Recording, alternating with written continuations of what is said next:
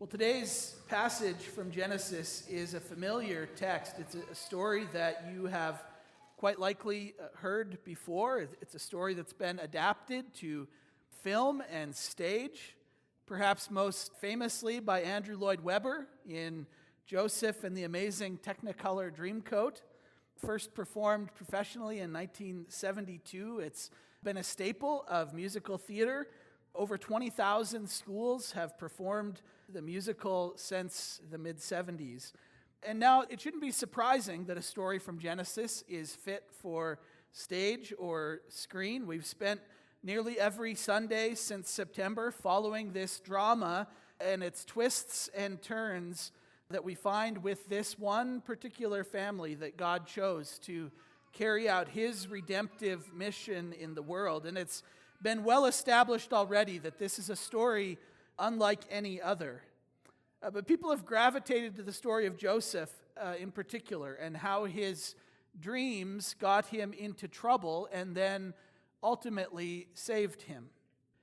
I'm going to read uh, Genesis chapter 37, uh, our introduction to the Joseph narratives in Genesis. And it's helpful to realize that this text today forms sort of a bridge forms a unique literary unit, subset of Genesis. It's sort of like we're moving into an entirely new section of Genesis today. And so our sermon text today is uh, from Genesis chapter 37, starting in verse 1.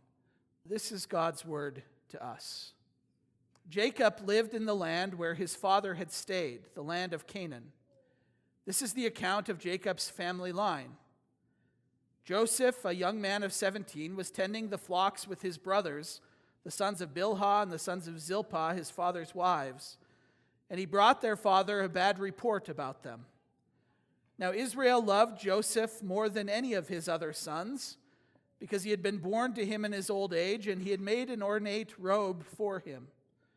When his brothers saw that their father loved him more than any of them, they hated him and could not speak a kind word to him.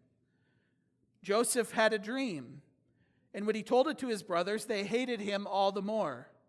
He said to them, Listen to the dream I had.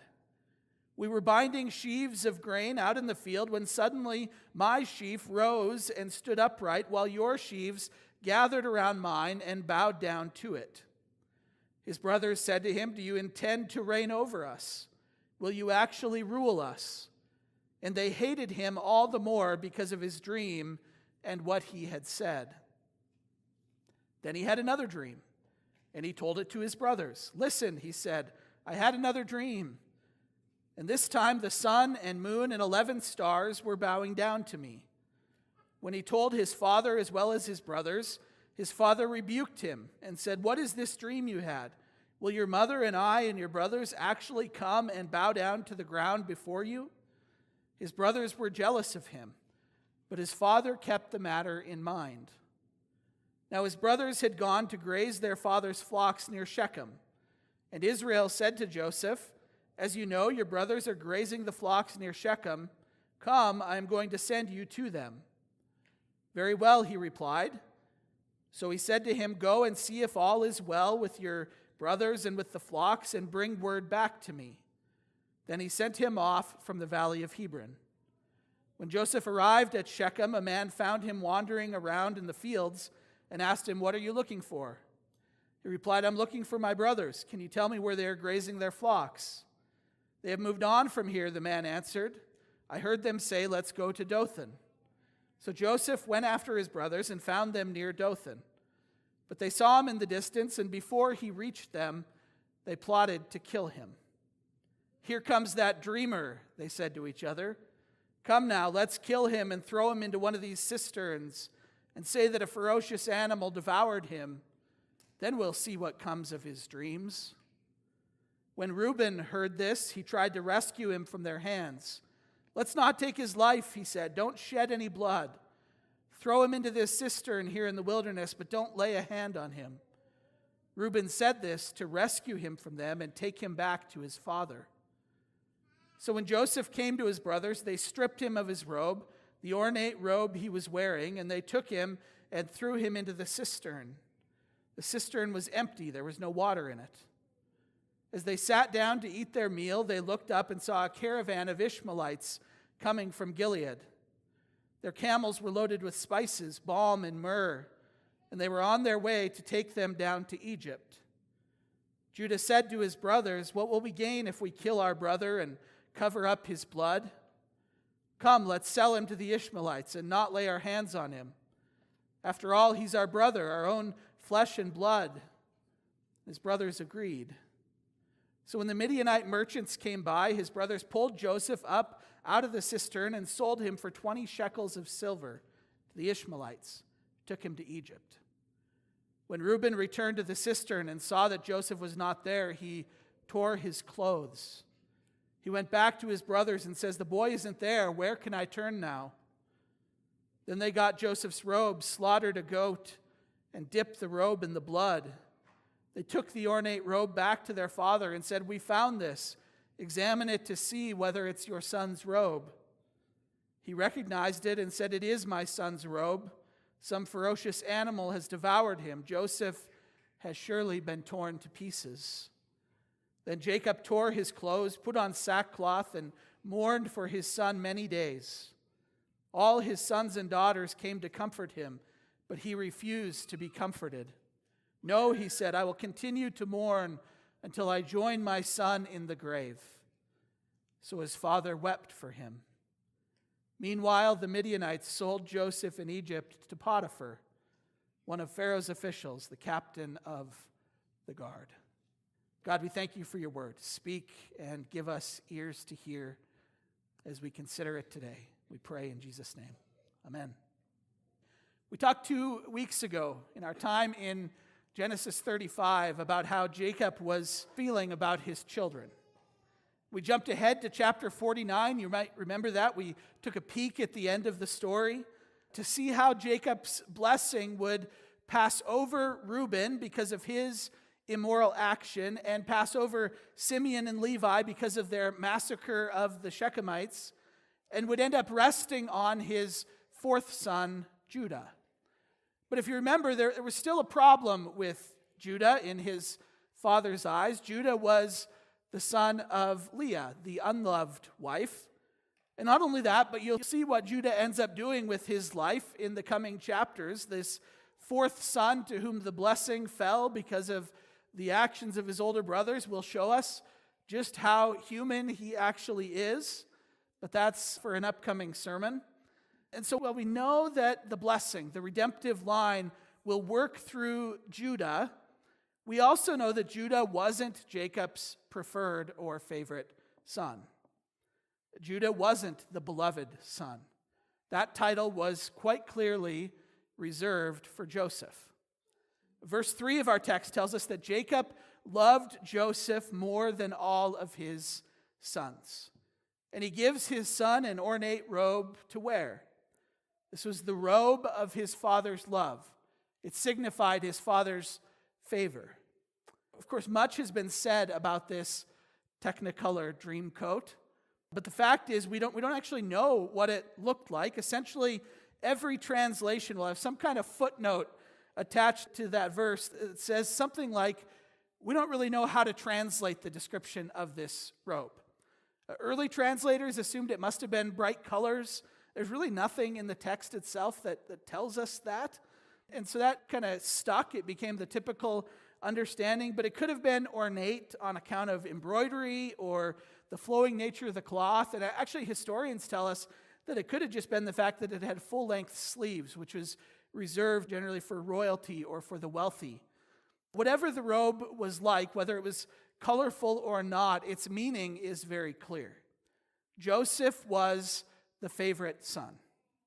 He was the son that the father was eyeing, through whom the father hoped the family line would continue and be remembered. Jacob wanted to give Joseph the blessing. But of course, Joseph wasn't perfect. He has a dream, and I think the text leads us to assume that the dream comes from God. And in the dream, the brothers are all out in the field binding sheaves of grain. The, the grain would be cut by hand, of course, and then bundled together in manageable bundles and hung out to dry. And, and, and in the dream, Joseph's bundle rises up and all the other bundles, the bundles of the other brothers, bow down to it. And in true brotherly fashion, Joseph tells them all about it. And this just intensifies their anger, their hatred toward him. Uh, we can trace that anger throughout the narrative, really, starting in verse, actually starting in verse 2, but I'm going to point you to verse 4 first. It says, when, when his brothers saw that their father loved him more than any of them, they hated him. In verse 8, we see their response to the dream. They say, Do you intend to reign over us? Will you actually rule over us? And they hated him all the more. And actually, that hate predated the robe and the dreaming. Remember, it begins in verse 2 when it says that Joseph brought their father a bad report about his brothers.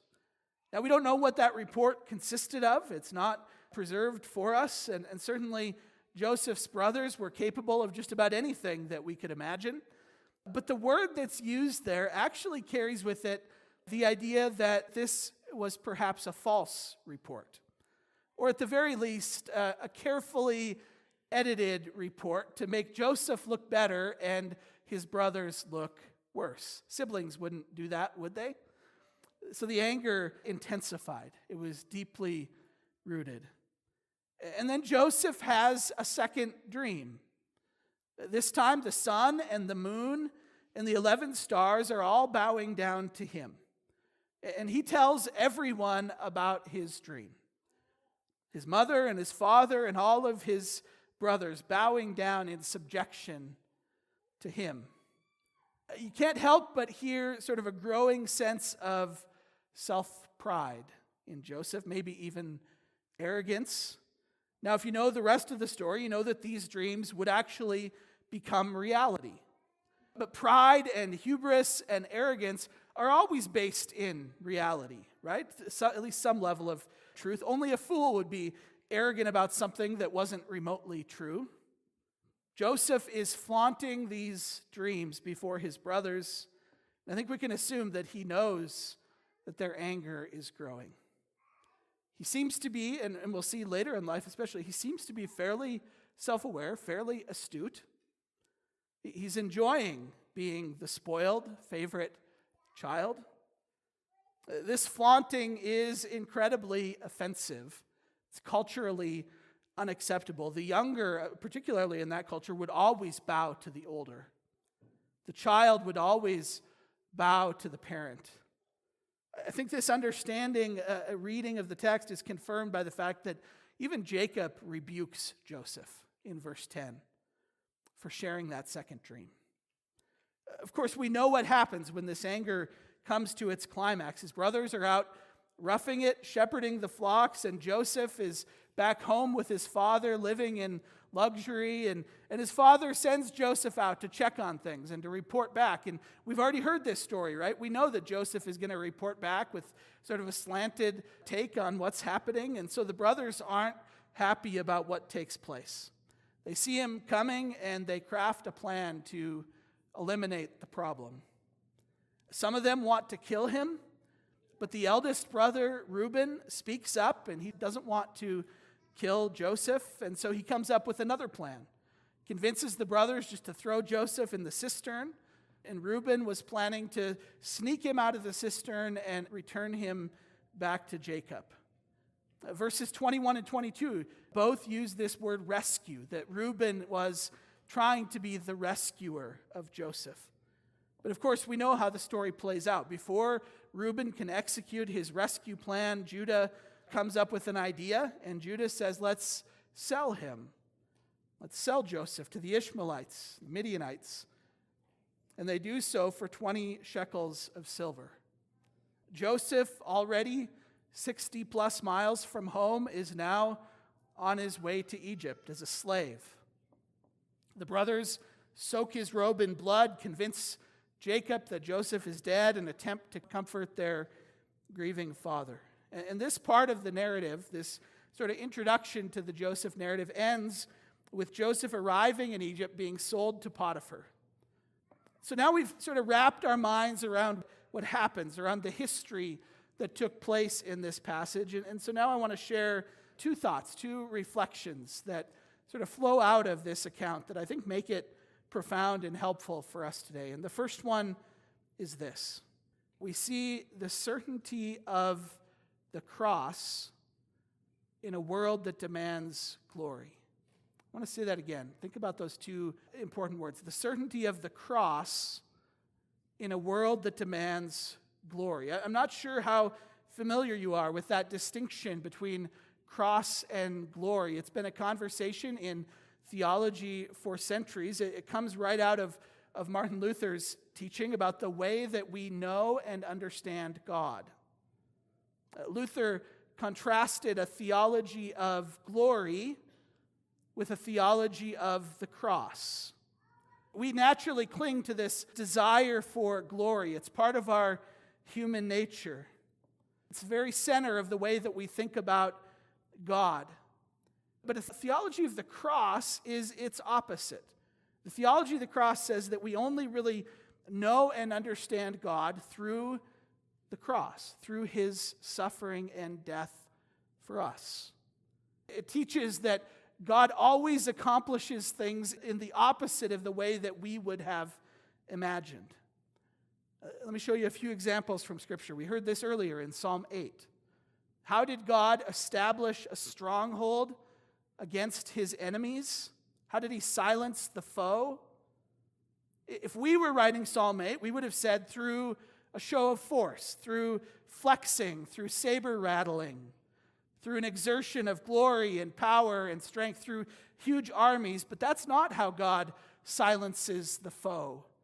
That's not how he establishes a stronghold against the enemy. The psalmist says it's through the praise of infants and children. And your inner theologian of glory might say that doesn't even make sense. And God says, we're getting somewhere. We see the same in the Sermon on the Mount. If you're familiar with the Sermon on the Mount, Jesus makes a series of what we would call ridiculous claims, right? Blessed are those who mourn. Blessed are the meek. Blessed are the poor in spirit. Really? Blessed? Mourners? Meek? Poor in spirit? And God says, we're getting somewhere. Or when parents so obnoxiously bring their babies to Jesus and the disciples say, He doesn't have time for this. And Jesus rebukes them and he says, kingdom of God belongs to them. And he says, You'll never get in unless you get in the way that they get in, by just simply receiving. Or at the time of Christ's arrest, when Peter pulls his sword and in desperation cuts off the ear of Malchus. But Jesus tells him, No, put away your sword. It has to happen this way. And of course, a, a theology of the cross gets its name from Jesus' crucifixion, where God displays his power, his majesty, his victory, his glory. How? Through death, by dying. The kingdom of God is upside down. We live in a world built upon glory. As sinful human beings, we flock to narcissists. If you don't believe me, watch TV, watch the evening news. We, our hearts in their natural state cling to narcissists because they're everything that we secretly want to be. They're the archetype of what our human nature thinks we should be aiming at, thinks we should be striving toward, people for whom the entire world exists for them, the center of their own worship in their entire world. But we arrive at Genesis 37, and we have the chosen, beloved Son, stripped of his robe, at the bottom of an empty cistern, and then what's worse, sold into slavery, owned, possessed by another betrayed by his jealous brothers. Joseph is at rock bottom, right? He's at the very end of himself. You, see, we have to be careful not to rush too quickly to later chapters in Genesis. We need to, to hang out for a little while with Joseph in the cistern. How glorious, how on top of the world. How successful do you think Joseph felt in the bottom of that cistern or on that arduous journey to Egypt? Hundreds of miles through horrible desert conditions. Where's the God of his father Israel? Where are all these promises of land and blessing and prosperity and protection and rescue that he had heard from his father and grandfather over the years? Where is this God? Many of us have had that Joseph moment, wondering where God is when we're beat up, abandoned, hurt, betrayed.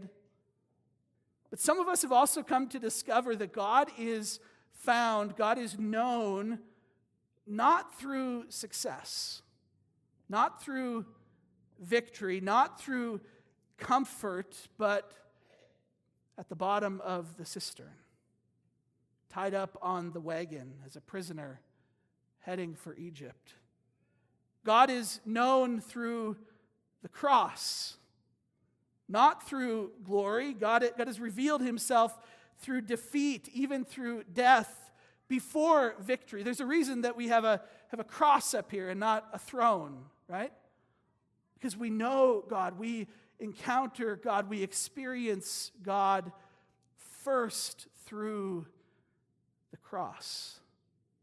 And this is so profoundly freeing for us, life giving for us, particularly in seasons of suffering, because we know that it is in those moments, in those times of suffering, in the, in the bottom of the cistern, on the wagon on the way to Egypt, bound as a slave, that we have the opportunity to know God, to experience God, to encounter God in a way that we simply couldn't otherwise. We see things about God that comfort and pleasure and success have the tendency to drown out, to blind us to. Weeks ago, some of you I know uh, drove out of town in the evening to see the northern lights. Why do we leave town? Because in town we can't see it, right? There, there's too much other stuff, there's too much, too much light. And so we drive out of town and into utter darkness, and then you look up. Think about the beauty of that imagery. Sometimes we have to go in to that complete darkness before we see God. God is seen, experienced, known through the cross, through suffering at the bottom of the cistern. Our world demands glory. The church has often given into that demand. And when it comes to spiritual things, that often looks like a theology of works. If I just do these things, then God will be pleased with me. Life will go well for me. Jesus did his part. Now, if I do my part, we have a winning combination. And that's actually anti gospel. Or you might hear it like this God wants to bless you, He wants you to prosper. And if you will just sow a little seed of faith, God will reward you sevenfold. That, that's glory, right? That's God as a formula. It's a theology in which you are what matters. And there's no place in that understanding, there's no place in that theology of glory for the bottom of the cistern. The only way to understand Joseph's suffering, if you are approaching it from a theology of glory, is to say that it, it must have all been his fault. When he musters up enough faith, when he starts to trust God enough, then God will reward him and deliver him. But, but the reality is that every understanding of God that flows from a, a theology of glory is an illusion. It's an image of God fashioned in the human mind, but, but at the cross. And that's why we go back to the cross every single Sunday. Because at the cross, where Jesus died, where the Son of God literally stopped breathing and was pulled lifeless to the ground, we see, and know God. Working in the way that we couldn't have uh, imagined, can barely accept, but it's the only way to know God. Whenever a, a conversation about persecution comes up, some of you have been in these conversations with me, people sometimes get caught off guard by my response. I, I often say something like, I think that it, it might be God's plan, God's desire that the American church experience some persecution. It might be God's will that persecution is coming. Theology of glory assumes that God's heart must be broken by persecution, that maybe even by the marginalizing of the church that we see currently in our culture, that that must break God's heart, that he must be wringing his hands. I don't think that's the case. God knows that we only know him, we only encounter him, we only truly experience and see him through the cross.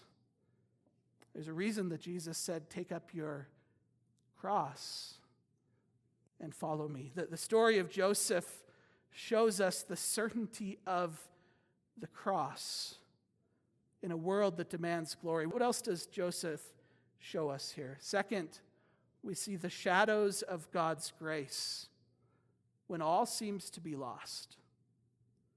The shadows of God's grace when all seems to be light. We, we see scattered throughout this narrative shadows of God's grace, or more specifically, shadows of Jesus. Now, to be fair, we've seen this all along in Genesis, example after example that points us toward Christ, but it's unmistakable in Joseph. He is a type of Christ. And in him, we see these shadows, these echoes of God's grace. Joseph was the beloved son of his father, hated by those who should have loved him, prophesied that every knee would bow before him, sold for silver coins stripped of his robe, taken to Egypt after escaping death, falsely accused, great glory born out of great suffering. The list could go on. Joseph is a type of Jesus. You see, Jesus is the true and better Joseph. We'll see this even more when we get into, into Egypt. But, but you can't understand the significance of Joseph if you don't see this connection with Jesus. If you don't understand how Joseph is serving as a precursor, pointing us to the Savior, will never really make sense of the ending of Genesis. We'll see it as, as maybe as a series of moral lessons, but we'll neuter it of its power.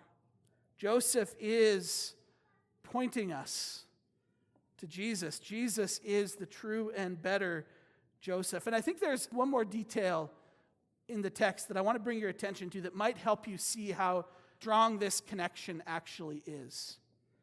Look at verse 26 of our text. In verse 26, Judah speaks up. And Judah says to his brothers these words He says, What will we gain if we kill our brother and cover up his blood? And then verse 27 says, Come, let's sell him to the Ishmaelites. Over two centuries before Jesus was born, these words from the Old Testament, these Hebrew words, would be translated into Greek.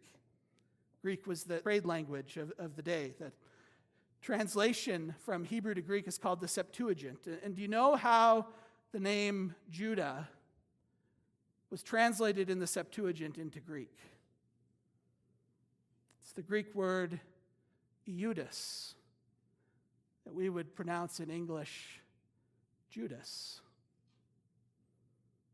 Joseph's brother Judas says, Let's sell him. I think it's possible that there's one divine author, this is one cohesive story focused squarely on a plan to save and redeem God's creation shadows of God's grace everywhere. One more quick one that I'll point out. Do you remember what the Ishmaelites were carrying with them to Egypt?